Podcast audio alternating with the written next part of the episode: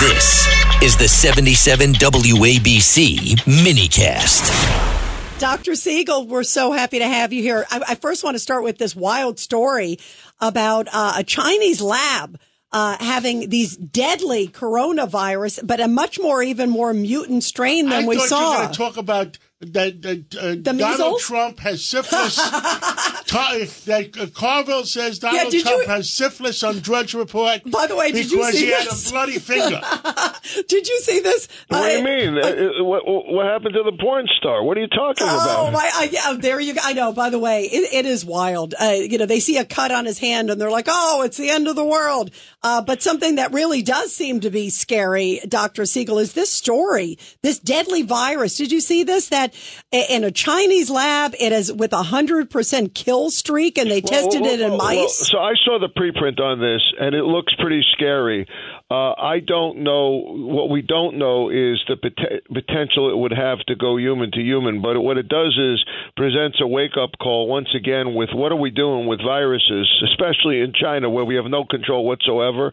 And so, you know, when you start manipulating viruses, uh, I mean, I, and I, I think the key there is that they were humanized mice, which means that that is a potential to go human to human. What are you doing with a humanized mouse? What are you putting in a, a human immune system and human lungs in a mouse for? Only one reason to see what you can do to get a virus to human to human. And I, I, I have written with Robert Redfield the idea that there should be a moratorium on this kind of research, and the NIH has a very narrow definition. Well, what they is the purpose of the research? Why are they taking animal viruses to make them more deadlier?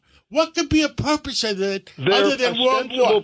So, John, you're asking a really important question, which is how you became a billionaire. But listen, the question, the question is the answer. Their answer is the scientists are doing this. Are saying we're doing it to test therapeutics and vaccines. We we need to know virus potential so we know how to protect against it. Here's the problem with that: we got artificial intelligence now, and with that that having come into the fore, we probably could do this with computerizations. I don't think we need to we need to risk the genie further out of the bottle than it already was with COVID nineteen. By the way, speaking of restaurants, I wasn't invited to. Was that Mariano Rivera with you last night? I had dinner with Mariano Rivera last night. He's a good guy.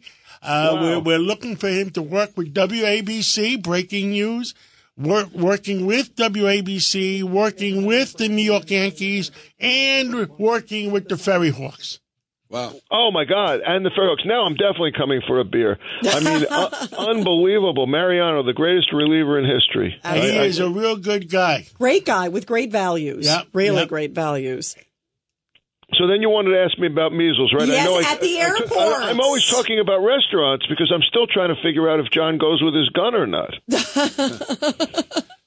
Like Annie Oakley, right? You know, you, you- you're going to challenge somebody to come in, uh, uh, a DA from Washington to come in and and get me indicted if I'm carrying my gun in a restaurant.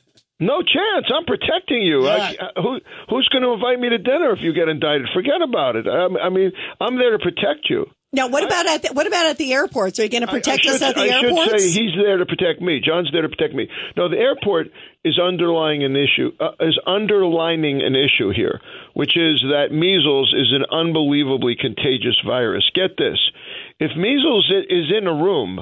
And you come in two hours later, and the person who brought it there is gone. You still can get it from the room. That's how contagious measles is. Wow. And but measles has a very good effective vaccine, the kind we're looking for. Where if you had two, if you had all the shots as a kid before you went to kindergarten, you're most of the time, ninety-seven percent of the time, you're protected. What you're seeing is an outbreak among people who didn't get vaccinated or the vaccine never took the three percent but most people that didn't get vaccinated against measles. But that's only half the story. The other half of the story, which John is, and Rita is looking for me to say, is what are people doing flooding into the country with, with who have have measles cases? That's that's the bigger problem, isn't it? That people are coming in with measles, and then here we're under vaccinated against measles. Yeah, absolutely. Well, Dr. Siegel, thank you. You are always on it, and we love it, and we'll we'll work on that dinner with you and John. All right. I was, and, and Mariano. I'll, Come on. bring- I'll bring Mariano. Mariano to dinner too. He would love. He would love you. You know that.